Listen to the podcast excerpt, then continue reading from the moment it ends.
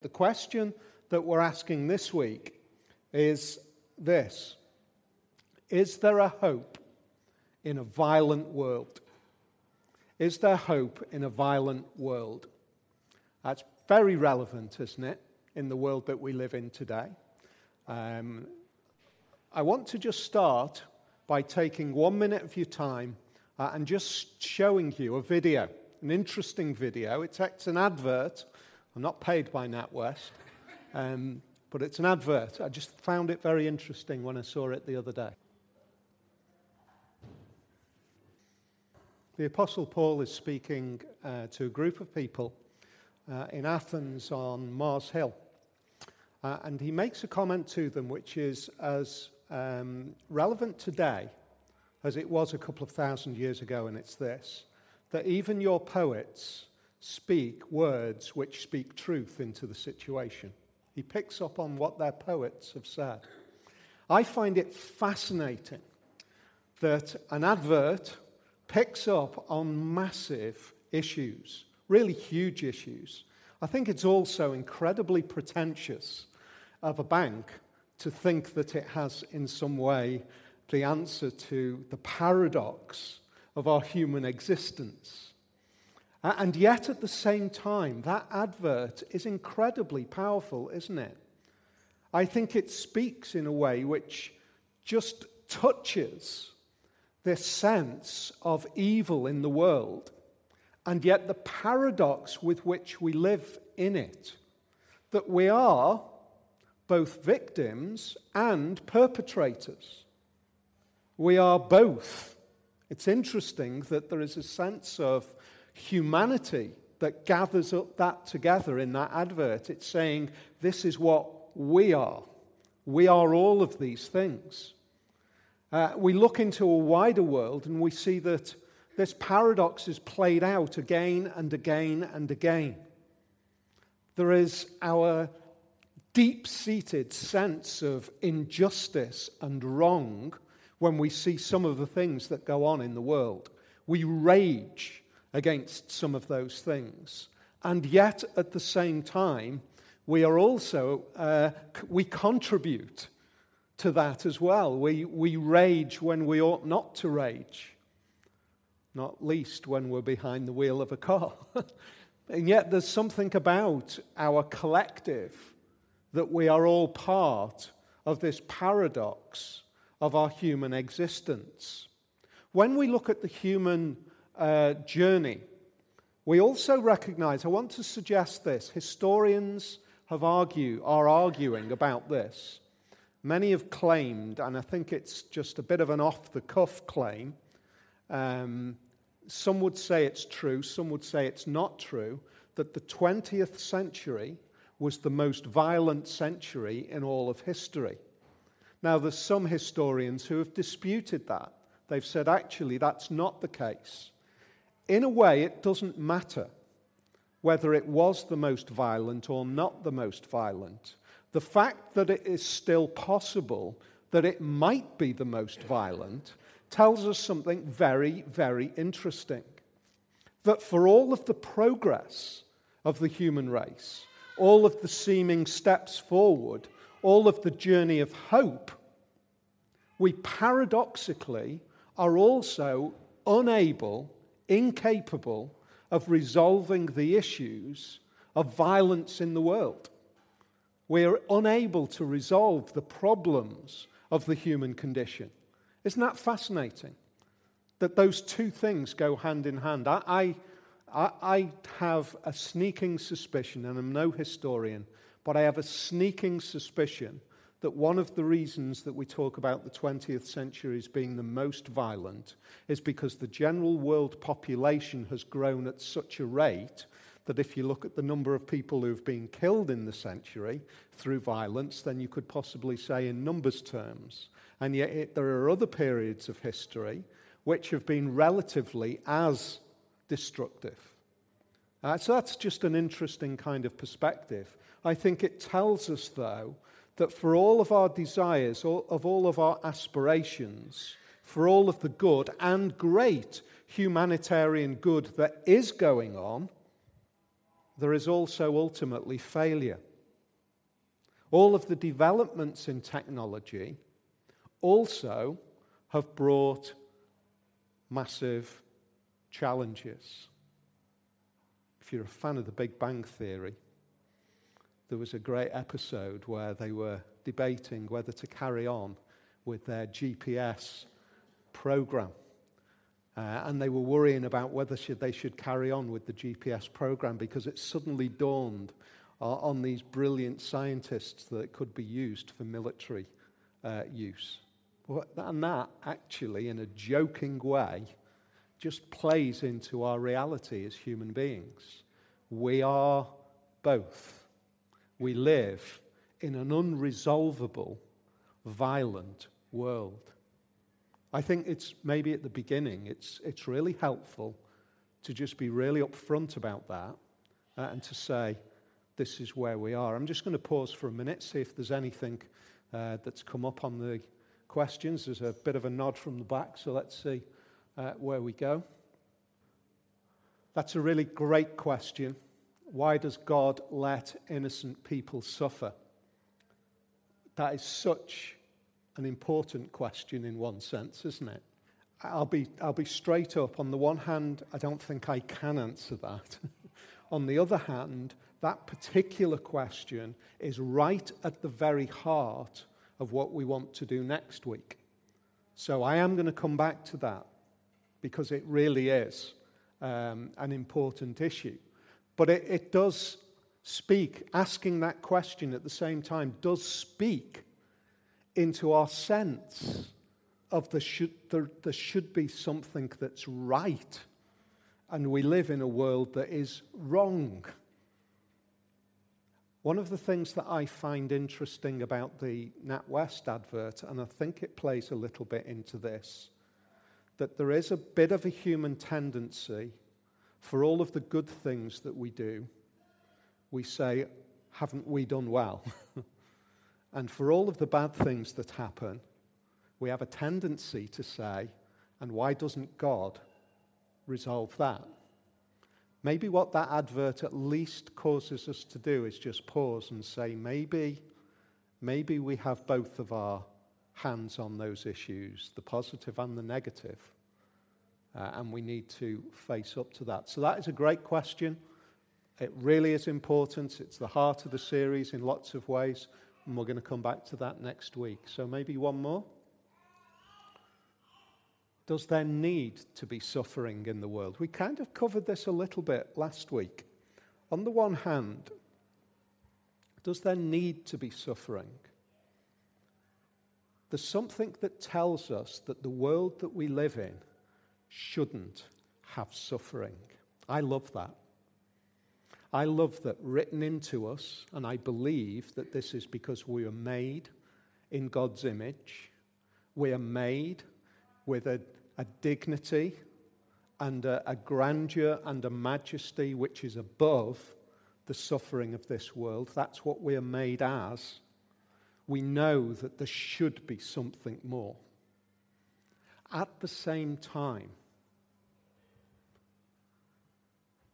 the fact that suffering exists can do one of two things. It can point us away from God because we get angry, we rage, and we turn away.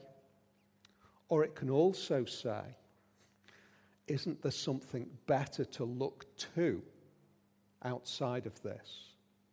I hope that's part of the journey that we go on this afternoon. That part of this question does there need to be suffering? We are definitely going to come to that question next week because really this week and next week are connected. So we will come back to that. Guys at the back, can we just make a note to make sure that we tick those past two questions because we're going to cover them uh, as we go through next week. So we'll carry on. History tells us that we are unable to resolve the problems of the human condition. Now let's go on a little bit of a journey. Week one, we ask the question is God real? In the light of this issue that we face today, is there hope in a violent world? I just want to suggest to you this. Just imagine for a moment that God is not real. What history tells us is that all of our t- attempts to resolve the problems of the world are ultimately they seem to be futile. If there isn't a God, if there isn't anything outside of us, then we truly, we truly are without hope.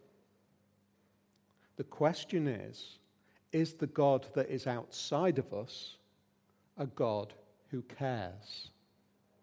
That's a, one of the issues that we face. Is God real? Last week we looked at, the first week we looked at the claim in uh, Mark chapter 1 and verse 1, which said, The beginning of the good news. It's good news about Jesus. We, we mentioned it in week one, we'll mention it again. Good news uh, is a word that was used uh, in the ancient world.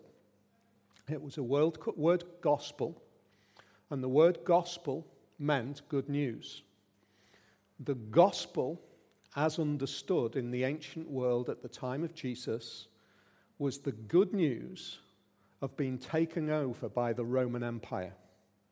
That was good news because to be taken over by the Roman Empire was talked about in terms of coming under a new authority, coming under a new control, entering into the brave new world, the liberation of now belonging to Rome. That was described in ancient, the ancient world as gospel. And the New Testament writers, as guided by the Holy Spirit, saw the power of that. The real good news is not the coming of Rome. The real good news is the coming of Jesus.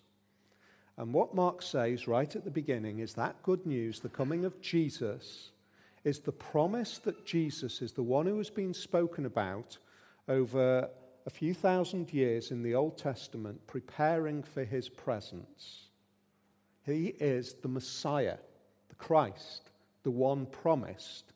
And he's the Son of God. He says, the historical events of the life of Jesus, as we saw last week, Can I Believe in Miracles? The historical events of the life of Jesus tell us that supernaturality has entered into the natural world. What does that mean? It means that something outside of what is just normal, as far as we understand it as humans, has broken into our world and has shown us that there is something more.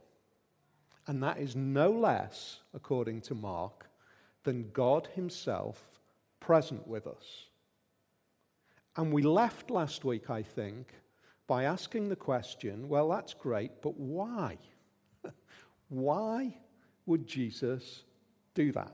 Why would God do that? Why would God come into this world?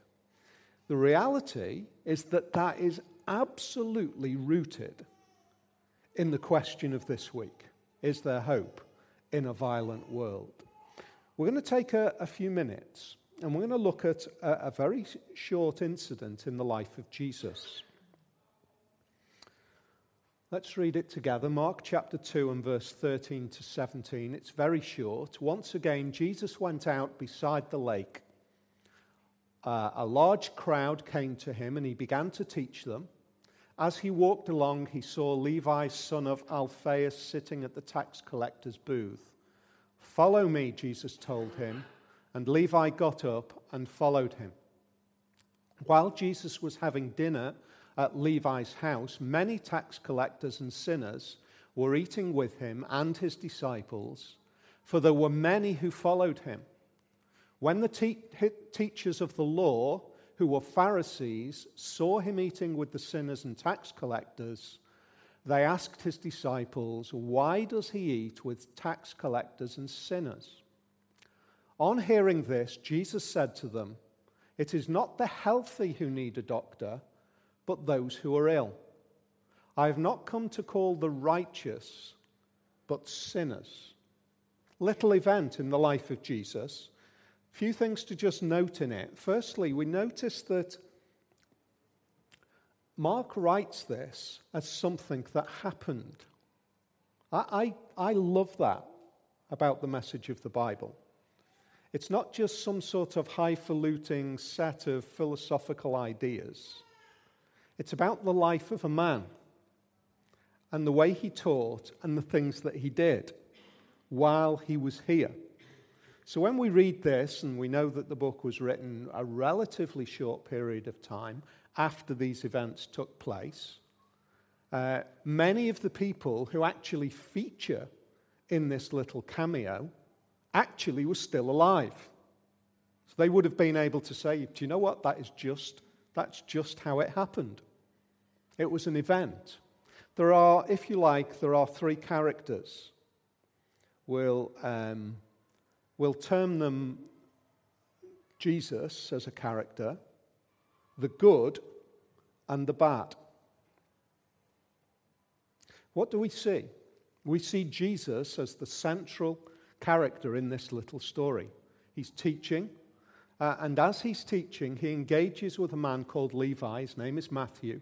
Goes on to be Matthew, the tax collector, who writes the first, go- first gospel, the Gospel of Matthew, in the, in the order in which our, our Bibles gather them together. He's a tax collector, uh, and he's caught up with Jesus as he's teaching. There is a significant crowd of people following him. Again, once again, we see Jesus uh, as an engaging teacher, um, very visible, doing things in public. Matthew is caught up with this, and Jesus goes and eats with him. Earlier on in the year, I was um, able to go to Israel, and uh, one of the things that really struck me when I spoke to our tour guide was the significance of sitting down and eating with somebody. Sitting and eating with somebody is profoundly important in the Jewish community, certainly at this time. It signified friendship and relationship.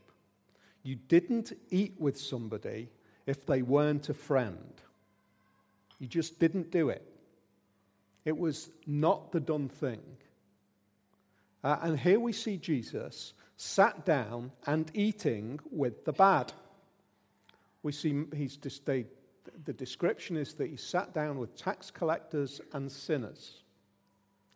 Tax collectors in the ancient world, in the Roman world, were used by Rome to gather taxes. There's a phrase um, that was bandied about, all roads lead to Rome, uh, which was an idea that Rome was at the center. But there was a sort of cynical twist to that phrase as well all, le- worlds, all roads lead to Rome.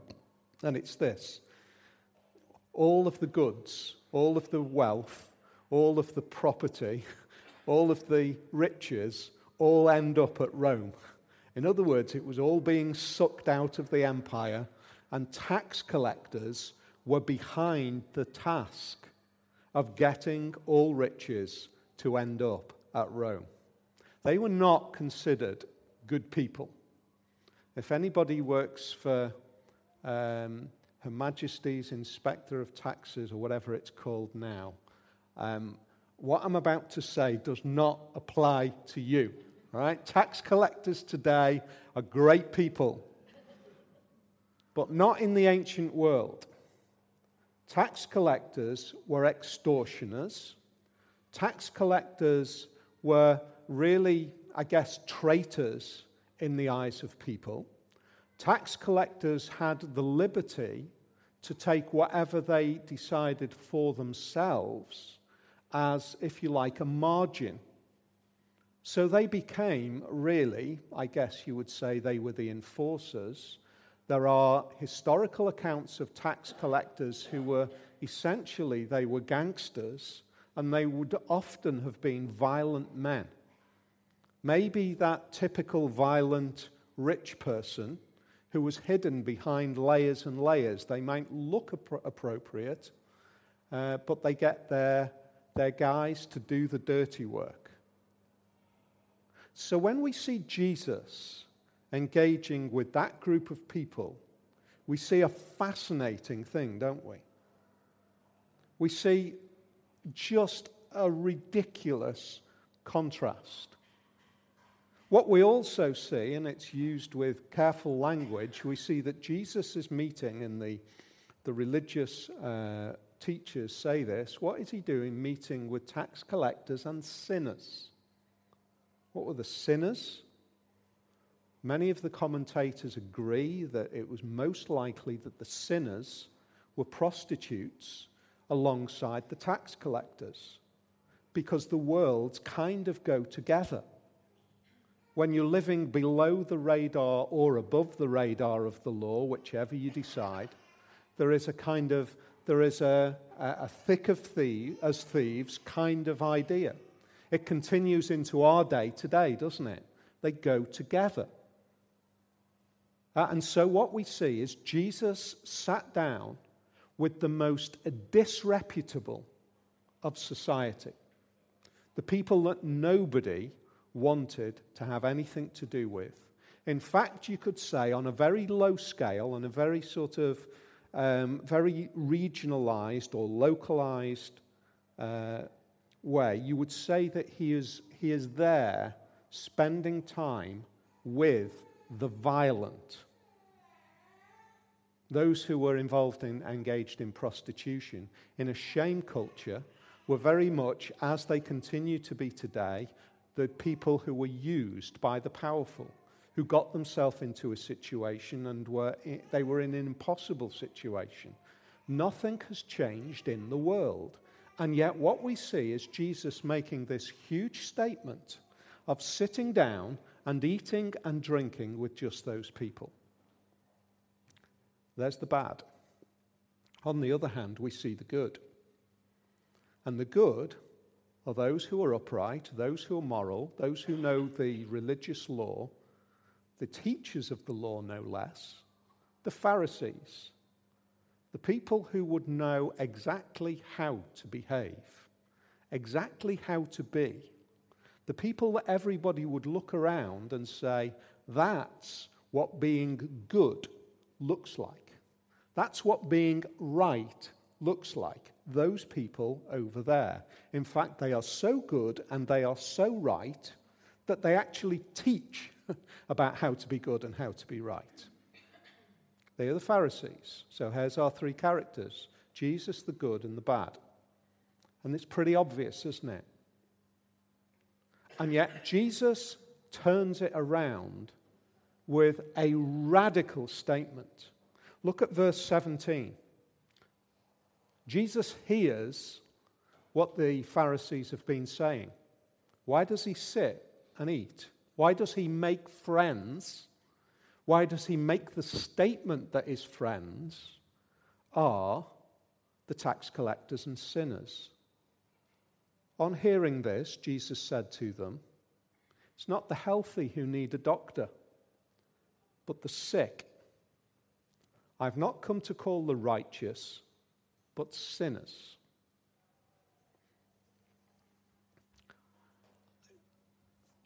Sarcasm, biting sarcasm, is one of the most powerful statements, political statements, social statements that a society can see made. It happens in our, in our world today.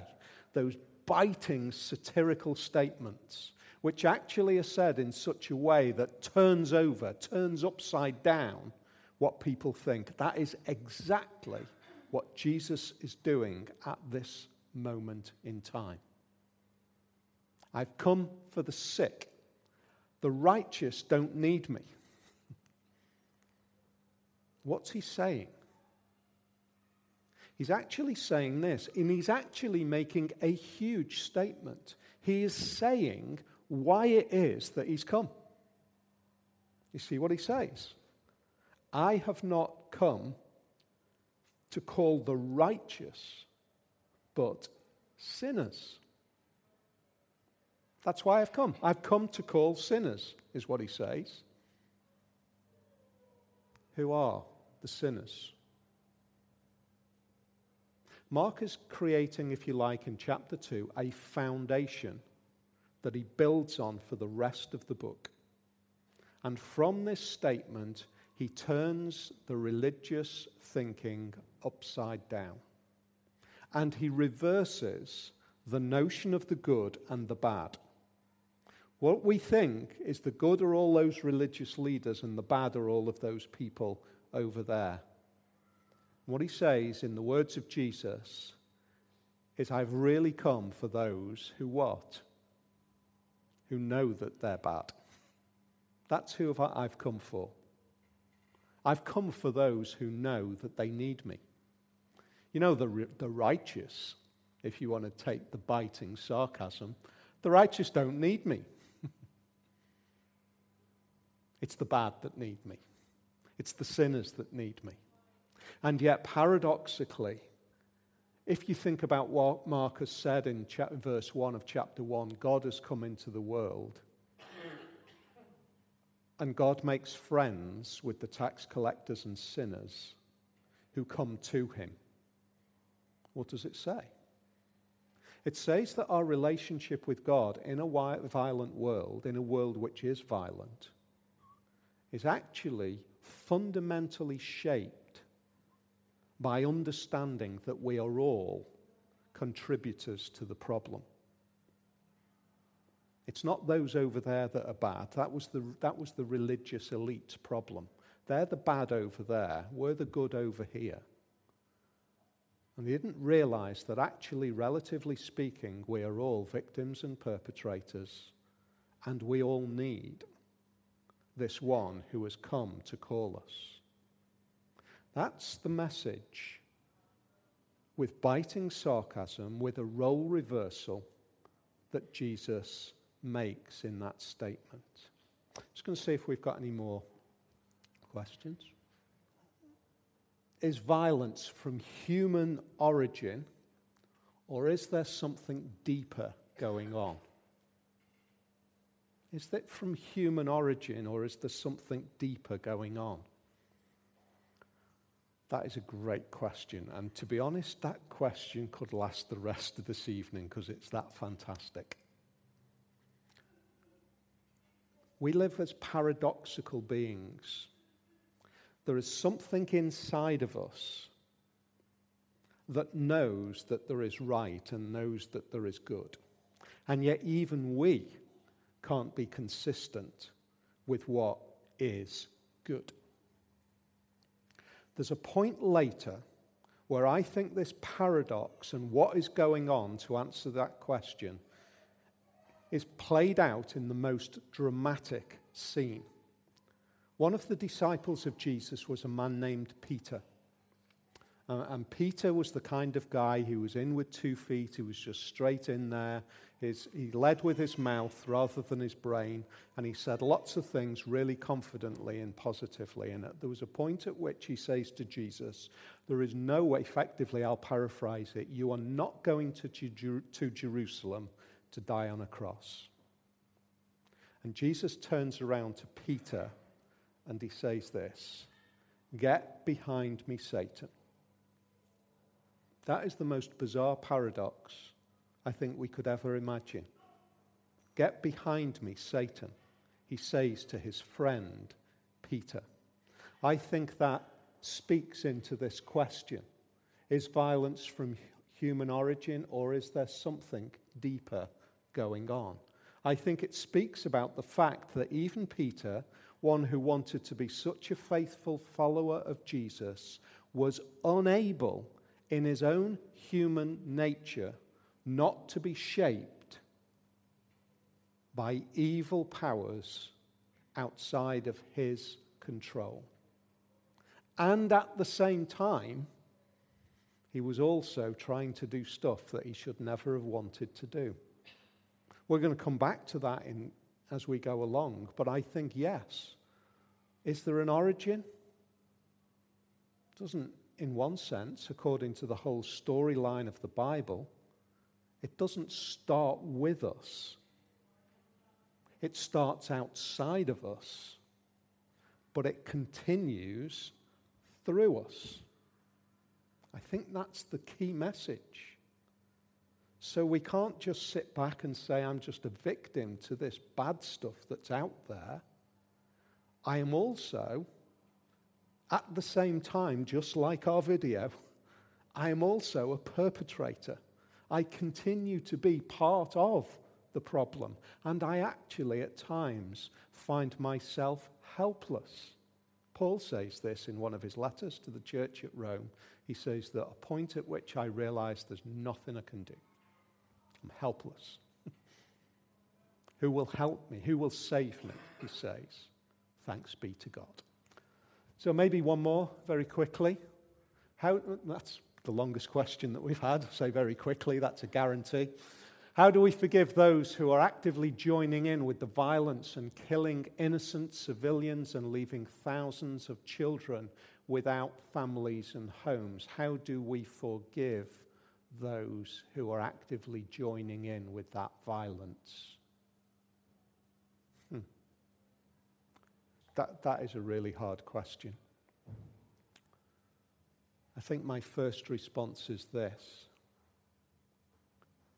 there is a sense in which we should always rage against that kind of violence. We should always rage against that kind of violence. We should always hate that kind of injustice and suffering on innocence. But ultimately, who is the ultimate bringer of forgiveness. It's not us, although we contribute and we can play a part in it. But the only one who ultimately can bring forgiveness is God Himself. This we are definitely going to see next week. How can that work? How can God do that? Is the question.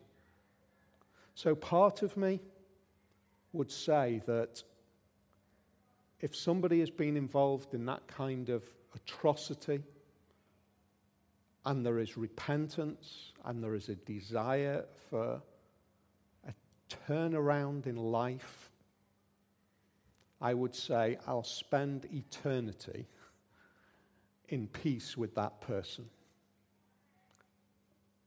But I can't wipe the slate clean in my mind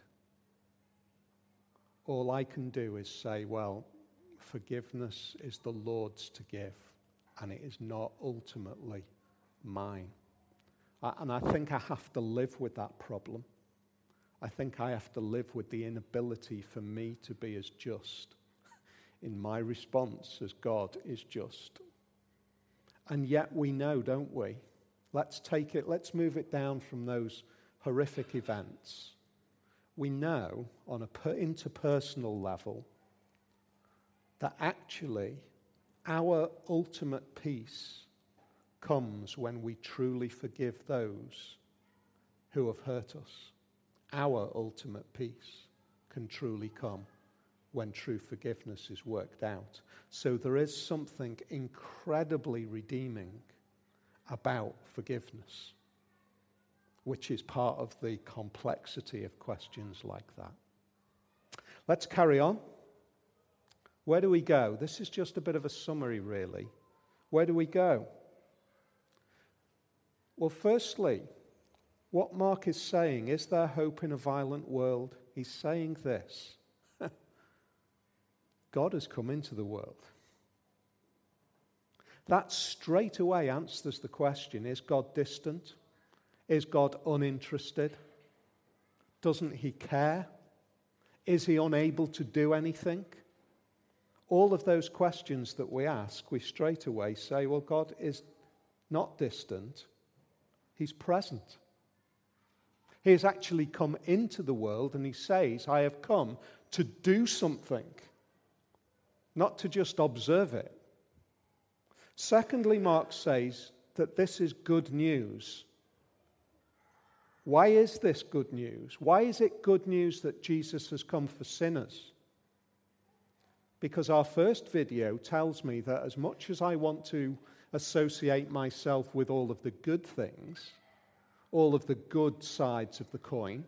The reality is, I know that I can't associate, my, associate myself continually with the good sides. There are parts where I associate myself with the bad sides, and I say I am in that camp, therefore, of needing to be saved. I need somebody who's come to call sinners. That's why it's good news. And he's come, therefore, because of the problem not in spite of the problem. Sometimes we get that bit confused. Why did Jesus come? He's come precisely because of the problem. That's why it's good news. And finally, is there hope? The source of hope, hopefully, we've come to see this evening. The source of hope is not from inside of us, but from outside of us. For all that I want to do all of the right things, I know that ultimately I can't. I don't need fixing, I actually need saving.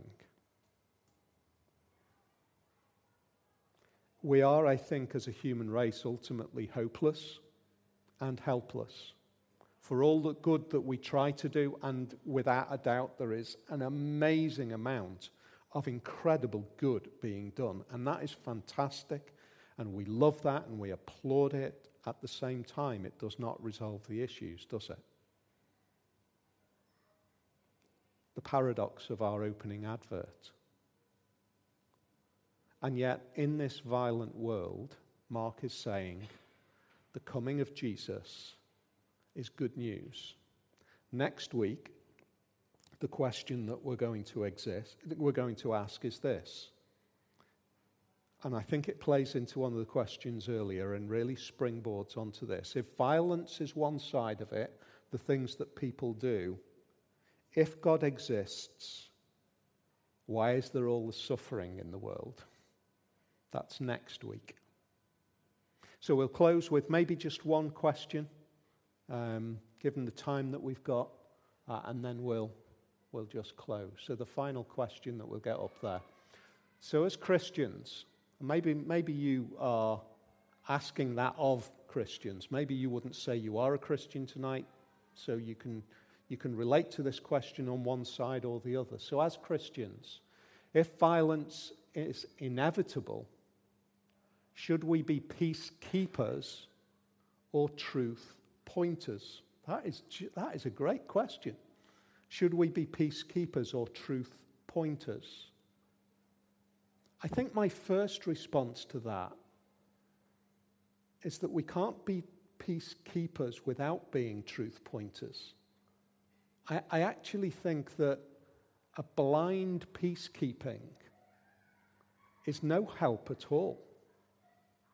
I, I want you to think about the, the abomination of people trafficking in this world today. To be a peacekeeper is not to say, let's pretend that that doesn't happen and let's be kind and good. To be a peacekeeper is actually to point to the problem, but then not to say, and that's all those bad people over there, but to say, now what, what can we do to bring peace? So there's a difference between, maybe that's as I kind of work through this question in my mind Maybe the issue is that we don't want to be peacekeepers. We want to be peace bringers. We want to bring the hope of peace into the world in which we live. And I don't think we can do that without also being truth pointers. They go hand in hand. Truth pointing sounds very judgmental. But peacekeeping sounds very blinkered. If we do the job of being truth recognizers and peace bringers, what a transformed world we then live in. Is Jesus like that? We'll think about that over these next few weeks. Let's pray as we close. Father, we thank you for the wisdom and the incredible majesty that we see in Jesus, in the way that he engaged with people and had his eye towards the oppressed and hated Pharisaical religiosism.